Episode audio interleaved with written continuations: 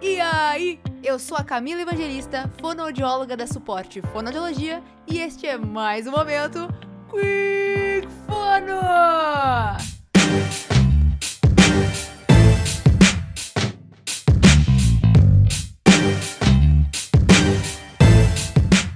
Já parou pra pensar que a gente negocia o tempo inteiro? Quando a gente era criança, para ganhar aquele doce, você tinha que comer todo o jantar.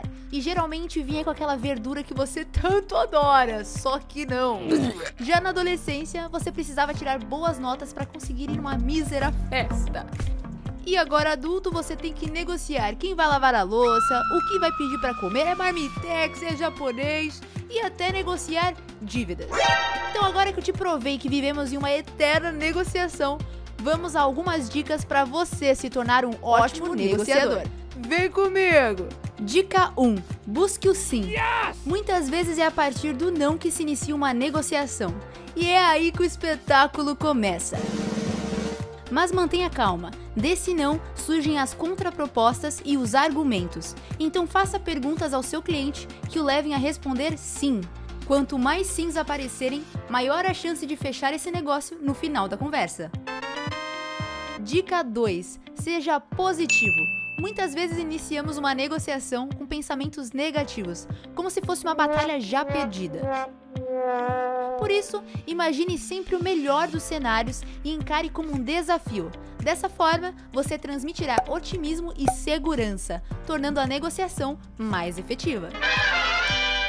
Dica 3: Prepare-se. Prepara. Antes das negociações, imagine as contra-argumentações que possam surgir e a possibilidade do outro estar irritado ou resistente.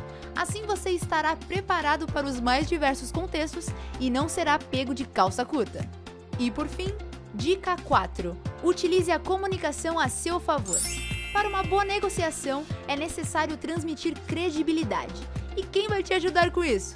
É claro que é comunicação, né, Quicker? Então fique atento às hesitações, como é. Como é mesmo? É.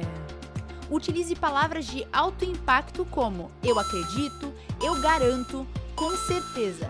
Mantenha a velocidade de fala adequada e tenha uma boa articulação para transmitir sua mensagem com clareza. Oh, yeah. E agora, coloque todas essas estratégias em prática e leve suas negociações para outro patamar. E se ficou com alguma dúvida, já sabe, é só nos chamar. Nós da Suporte Fonoaudiologia estamos aqui para te atender. Nossos canais de atendimento estão na descrição desse podcast. Até mais!